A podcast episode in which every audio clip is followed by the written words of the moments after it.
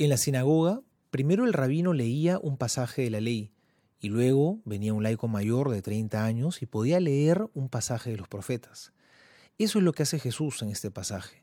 Y después de leer el escrito, da uno de sus primeros discursos. Y el Señor va a aprovechar la lectura de este texto sagrado para revelar el sentido de su misión. Y va a decir, el Espíritu del Señor me ha ungido, me ha enviado a anunciar la buena noticia, la libertad a los oprimidos, para anunciar el año de gracia del Señor. ¿En qué consiste este año de gracia?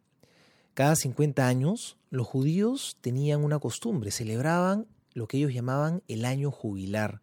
Era un año en el cual se perdonaba todo, se, se liberaban a los esclavos, se perdonaban todas las deudas, se devolvían a sus dueños las tierras, se perdonaba a los prisioneros. Y todo esto lo hacían como un signo, como anticipo de lo que sería la llegada del Mesías. Ellos estaban esperando al Mesías, que iba a ser el gran liberador. Jesús ha inaugurado este tiempo de gracia, de perdón, de misericordia, y lo ha hecho no solamente por un año como hacían los judíos, sino que lo ha hecho hasta su segunda venida. Esta misión que Cristo nos revela de sí mismo se la ha participado también a la iglesia, es decir, a todos nosotros. La iglesia es el cuerpo de Cristo y está llamada a continuar en este mundo la misión del Salvador. Estamos llamados a traer la buena noticia a nuestro tiempo, a anunciar también este año de gracia que Jesús menciona. Este es tiempo de perdón, de misericordia, de acogida.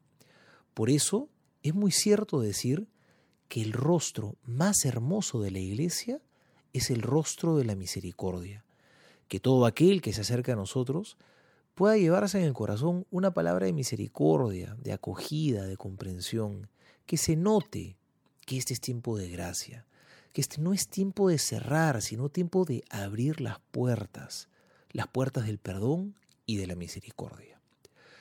Soy el Padre Juan José Paniagua y les doy a todos mi bendición en el nombre del Padre y del Hijo y del Espíritu Santo. Amén.